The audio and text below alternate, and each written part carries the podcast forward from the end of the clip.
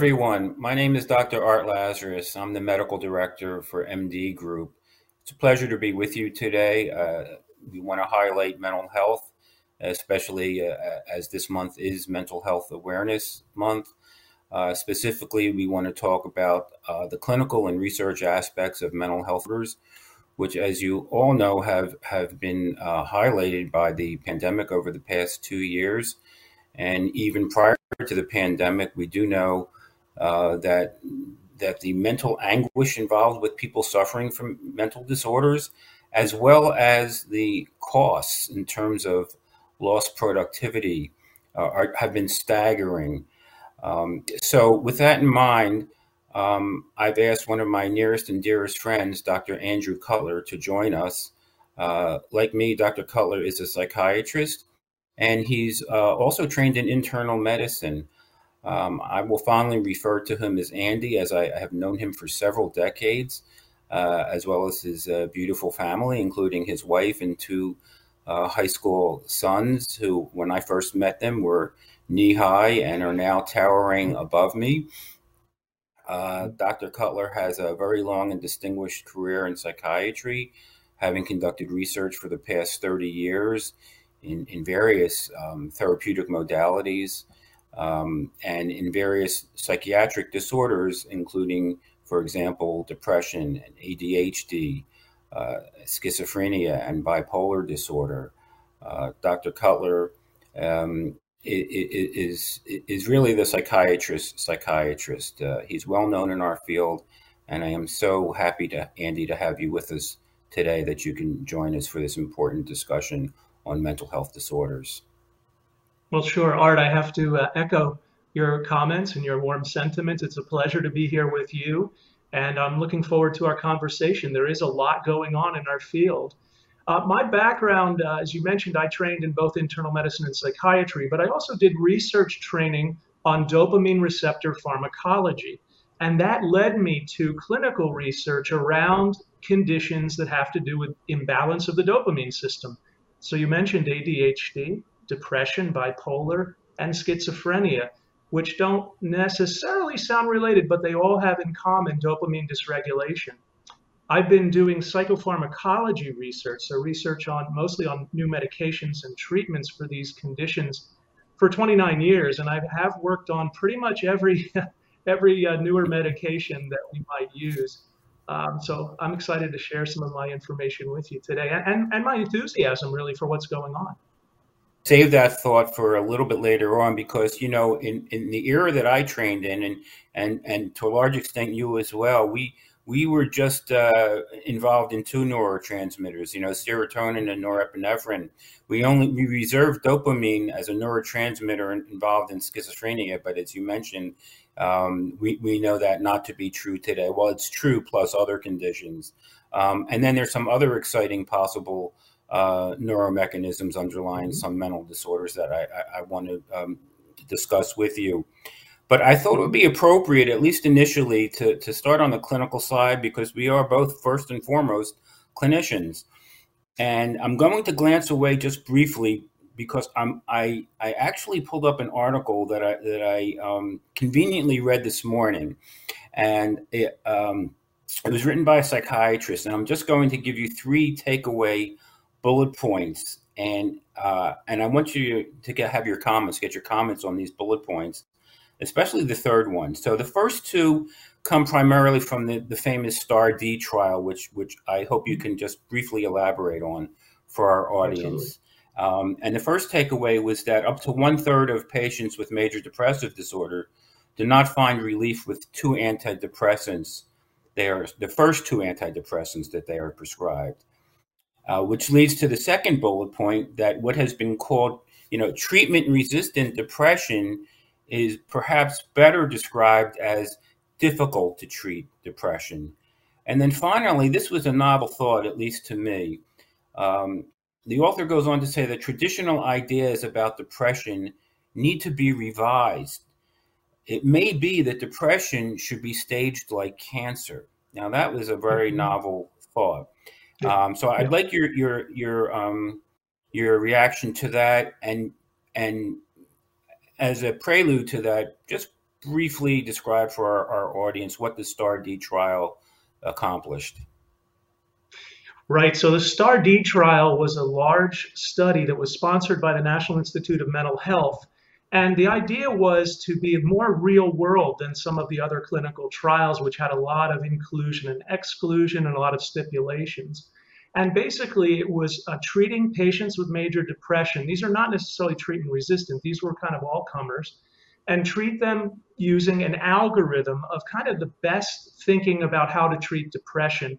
Now, this study was performed about 20 years ago now. The first step, there were four steps in this trial. The first step was everybody was treated with an SSRI, uh, in this case, citalopram, a very standard first line antidepressant, at maximal dose for 12 weeks. And I think we would all agree that that is an adequate dose and an adequate duration. And at the end of those 12 weeks, what was shown was that uh, about two thirds, uh, uh, maybe two thirds of, of, patients responded, but only about a third of the patients got into remission or had a really good response. So then they could go into the second stage when they could either switch or augment the medication. And as you mentioned, at the end of that phase, about 67% had, uh, had, had had some kind of response, but a third would be considered TRD or difficult to treat depression. And that's that's really a modern definition now. Treatment resistant depression is defined as failure to respond to two different antidepressants, adequate dose and adequate duration in the current episode. Uh, and then, of course, with each subsequent step, the treatment got a little more heroic, and uh, ultimately ECT could be used or some uh, really novel combinations. Now, as far as your comment about staging, I love that comment actually, and I completely agree with it.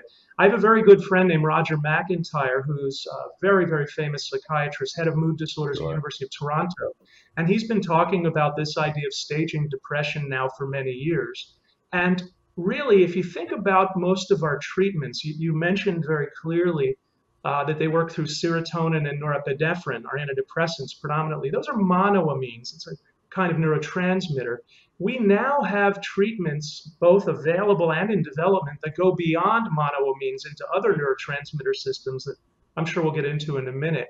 And so the idea that we can stage this by first starting out with a monoamine type of antidepressant, maybe a couple monoamine manipulations, and then move into others, you know, this tells me that depression is a very heterogeneous illness. And some people may respond to a monoamine, but some people's pathology means they need something different.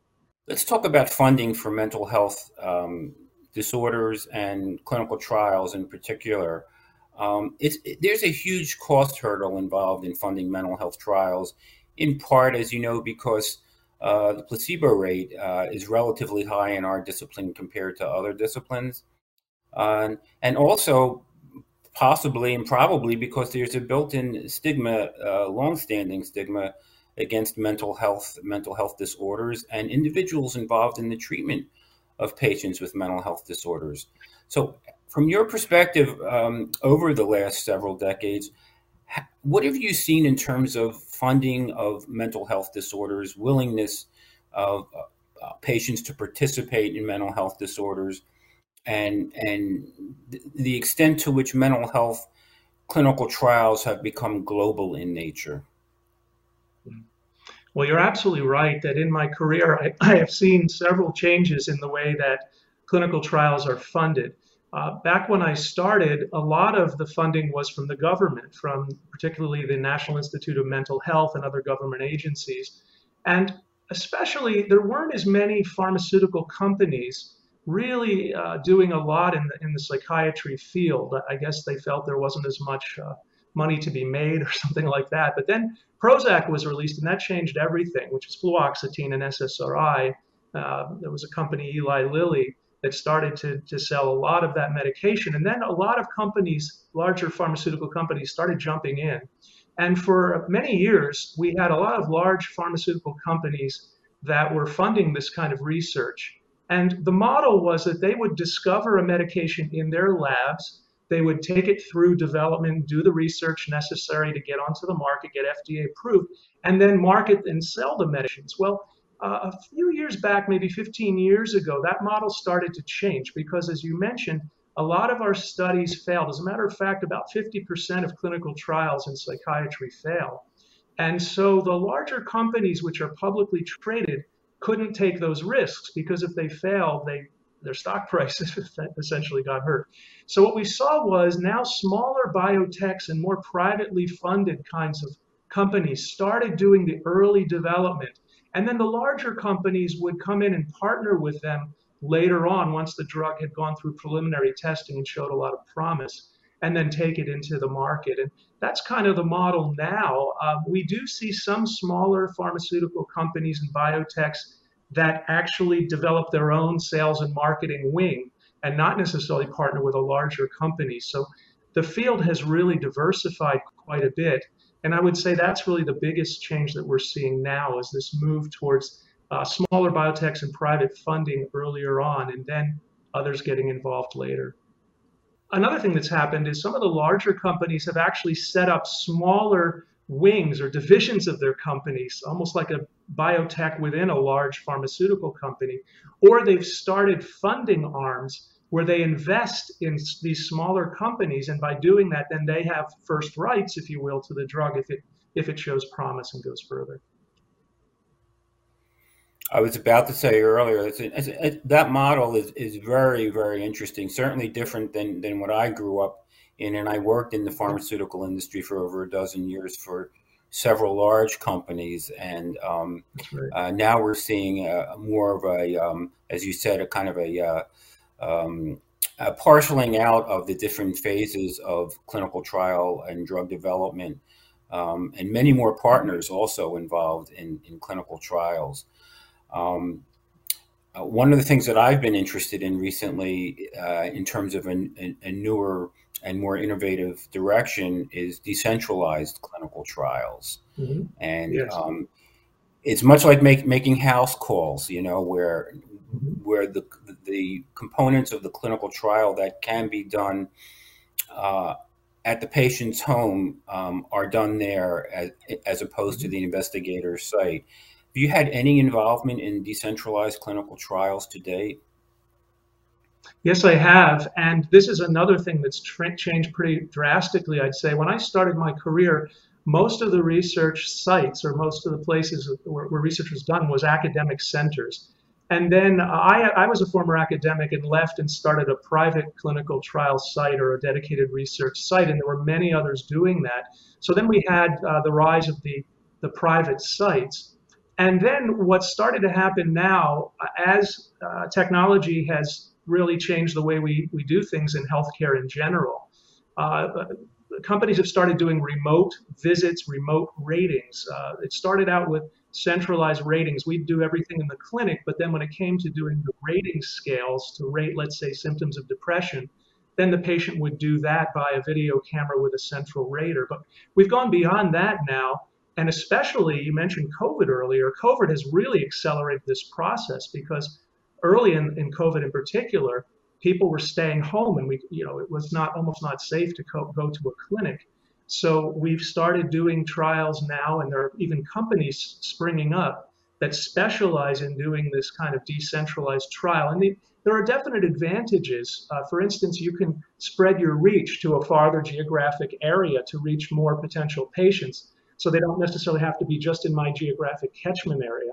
And then, of course, it is very convenient for a patient. They don't have to take time off from work or from family obligations as much to come to the clinic and do a visit. They can do it from the comfort and convenience of their own home. Um, that has required some adaptations to how we do business. For instance, how do we dispense the medication? How do you get vital signs, EKGs, uh, various testing done, and things like that? Uh, but there are ways around that including home health nursing and staff and things like that, or a patient can go to a local uh, laboratory to get their blood drawn, for instance, or local facility to get a radiology test done. So I've had some experience with these kinds of trials, and you know there are definitely kinks and bugs that we're working out as as any kind of new technology starts to change the way we do business. But I would say it's definitely the wave of the future, and I think we're going to have a hybrid world from now on you know, we're going to have sort of a mix of live and virtual kinds of, of visits. Yes, I would agree with you. I, I, I'd hate to, I'd hate to think of uh, there being a silver lining to COVID, um, given the staggering morbidity and mortality associated with it. But I do agree with you that it's prompted um, the whole field of telehealth and specifically um, clinical trial research uh, being done more remotely than, than ever before. So, so Andy, earlier uh, we were discussing, you know, difficult to treat patients uh, with major depressive disorder, which has led to a really, I would call it a revolution in psychiatry um, in, in terms of newer therapies being investigated and, and developed. Um, as you pointed out, um, uh, medications that don't necessarily act on the monoamine system. Um, and so um, to take it a step further, I've been very interested in a whole branch of our field of psychiatry, um, which involved in non-drug therapy. Um, I, I, am aware of a few academic medical centers, as a matter of fact, that are developing subspecialties in psychiatry around the whole idea or area of interventional psychiatry. So I'm wondering if you could talk to some of these newer non drug therapies, uh, specifically for major depressive disorder. But of course, there are others that involve um, uh, interventions such as uh, vagal nerve stimulation, uh, mm-hmm. repetitive transcranial magnetic uh, stimulation, nerve stimulation, and um, and and other therapies along those lines. What can, what can you tell us about that? Well, this has been another really big sea change in our field. Uh, back when you and I trained, of course, we did have an intervention that was called ECT or electroconvulsive therapy. And it's very effective, but of course, it has many uh, risks and drawbacks, and there's practical issues. You need anesthesia, recovery time, things like this. But uh, other modalities have come along to try to stimulate the brain in various ways. And you mentioned one of the biggest ones that's gaining wide acceptance is what we call TMS or transcranial magnetic stimulation.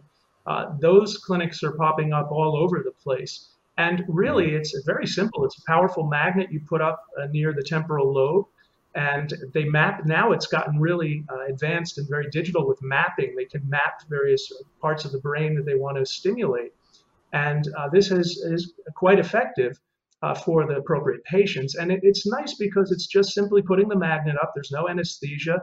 Patient is there for a while for the treatment and then goes home.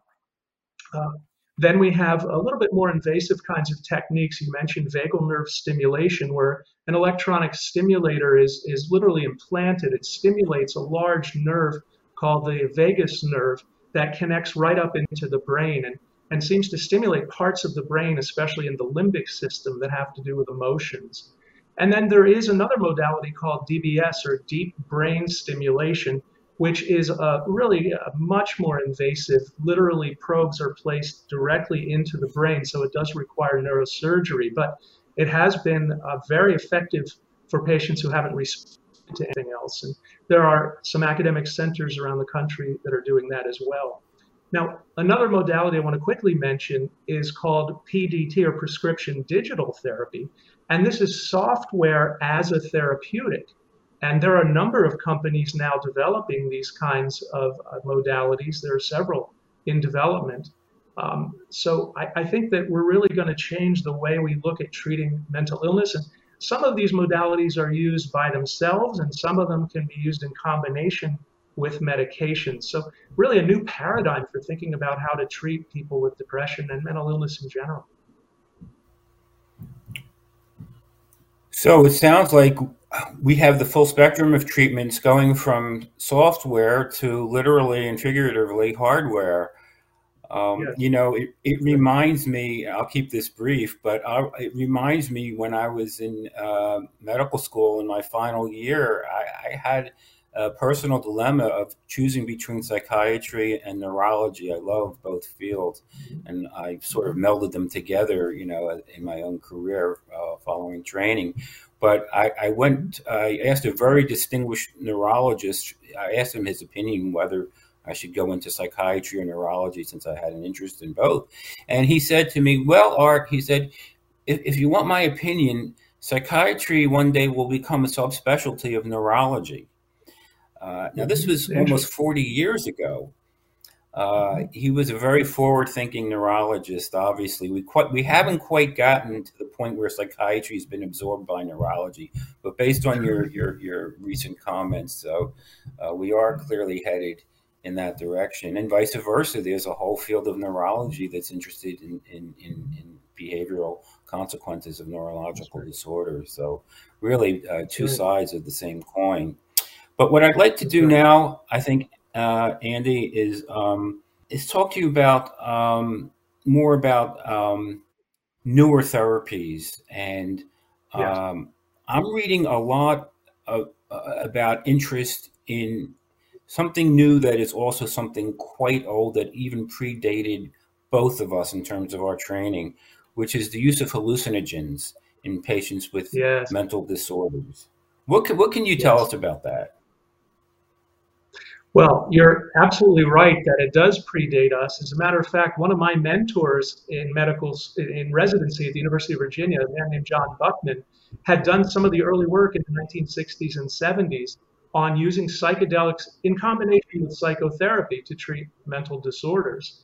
Um, and that was with LSD actually. And then it sort of fell out of favor. Of course, these drugs became Schedule One, which means no therapeutic use, and uh, people sort of went away from them. But recently, people have rediscovered the power of psychedelics, and it appears that they can actually rewire parts of the brain and maybe even lead to very rapid synaptogenesis and uh, the formations of nerve cells um, that really can, can seem to be rapidly effective for mood disorders and some other disorders, including PTSD and some anxiety disorders. So there are literally are there's over hundred companies right now developing various forms of psychedelics based on LSD or mescaline or PCP or ayahuasca, and even there's drugs called empathogens and MDMA, for instance. Uh, recently, some of these companies are even working on what they call second generation psychedelics, which don't have as much of, this, of the hallucinogenic or psycho, psychotomimetic effects and maybe more just therapeutic. But for the ones that do cause the, the trip, if you will, psychedelic experience, those are usually administered in a clinic with supportive psychotherapists uh, involved to help with the, the experience. Um, so this is another thing that needs to be worked out. Of course, we have to figure out how often would you give such a treatment, what kinds of psychotherapy or, or psychotherapists would be there. Uh, but I think that the uh, the horse is out of the barn here. That we're going to be having these medications approved soon. Now, what's also interesting, some of the second generation psychedelics are not Schedule One. They're not considered a highly abusable drug. So that will certainly make it more broadly available too. You also mentioned NMDA. Could you please tell our viewers uh, what that is and what connection, if any, is there between the opioid system um, and and and uh, and and the monoamine system, or at least uh, newer treatments for individuals with major depressive disorder? Yeah. Well, I, I believe you mean M- MDMA, um, which I confuse M- often. There's NMDA receptors, they're glutamate receptors, and we should talk about those too. But MDMA is considered an empathogen rather than a psychedelic. And that's because it creates these feelings of closeness and warmth and, and emotional connectivity. Um, there are many connections between the uh, various systems involved in the brain such as these monoamine systems. The, the psychedelics in particular work through the serotonin system. Most of them are serotonin 5-HT2A agonists, for instance, and they have other effects on monoamines. But the monoamine systems and the opioid system are very tightly linked, uh, especially the opioid system and the dopamine system. And we know that opioids are very involved, of course, with emotions but also with social connections and sociality. One of the things we know when people get depressed is they socially withdraw, for instance. So uh, there's there may be ways to target various neurotransmitter systems to target various kinds of symptoms and symptom complexes, and that's another area that's uh, very hot right now too. Really sounds like we are on the on the verge of uh, an explosion in psychiatry with newer treatments, um, treatments that are cutting edge, as well as you discussed earlier, treatments um, that were old that are being reformulated as, as, newer treatments. So, what else do you see on the horizon for, for mental health research in the future? Yeah. Well, speaking about old is new, of course, one of the hottest areas is, is the use of ketamine, which is an older drug. It was used as an anesthetic. And that now has been shown to be a very rapidly effective antidepressant. And people, uh, the, the problem with that, of course, is ketamine has to be delivered usually by an IV intravenous infusion, and it can cause a real dissociative, almost psychotic like state. There is a, a, newer form called S-ketamine. It's one of the isomers of ketamine that is now FDA approved. It's the only form of ketamine FDA approved to treat depression. It's delivered intranasally, but people are really looking at other drugs and other ways to affect this glutamate system. Glutamate's very hot right now. And the particular receptor that ketamine works on is called the NMDA receptor. It's an ion channel receptor. And there are other drugs in development, oral drugs, that affect, they are antagonists of that receptor and are showing a lot of promise. There's a couple of them in late phase development right now, as a matter of fact. But then going beyond that, the brain, as you probably know, is a yin and yang of glutamate, the major excitatory neurotransmitter, and GABA, the major inhibitory neurotransmitter. Well, guess what? There are drugs now that affect the GABA system. They are GABA agonists that are shown to be rapidly effective antidepressants. And so this is very interesting to me that you can affect depression either through the stimulatory glutamate system or the inhibitory GABA system. Uh, so I'm very excited. You know, Art, when you and I trained, it was really the dawn of the second wave or the second generation of psychopharmacology. First wave, of course, started in the 50s and 60s with first generation antipsychotics, tricyclics, monoamine oxidase. Second wave, of course, was SSRIs and the atypical or second generation antipsychotics. That was the late 80s, early 90s. But now we are entering the third wave. We're going beyond these medicines, which work predominantly on the monoamines, serotonin, norepinephrine, dopamine, and we're going into these other neurotransmitter systems. There's a, another class of drugs that are uh, being developed that I'm excited about. You mentioned the opioid system. Well, the opioid system has three receptors. There's mu, delta, and kappa. Mu, if you stimulate mu, that's of course what we think about with the pain relieving opioids and the addictive ones. But the kappa receptor, if you antagonize that, there's a lot of evidence now that that's an antidepressant mechanism. And there's a couple of kappa antagonist drugs working through the opioid system uh, that are going to be uh, uh, show a lot of promise again for depression. And then the field of schizophrenia or, or antipsychotic uh, medications or medications that work against psychosis.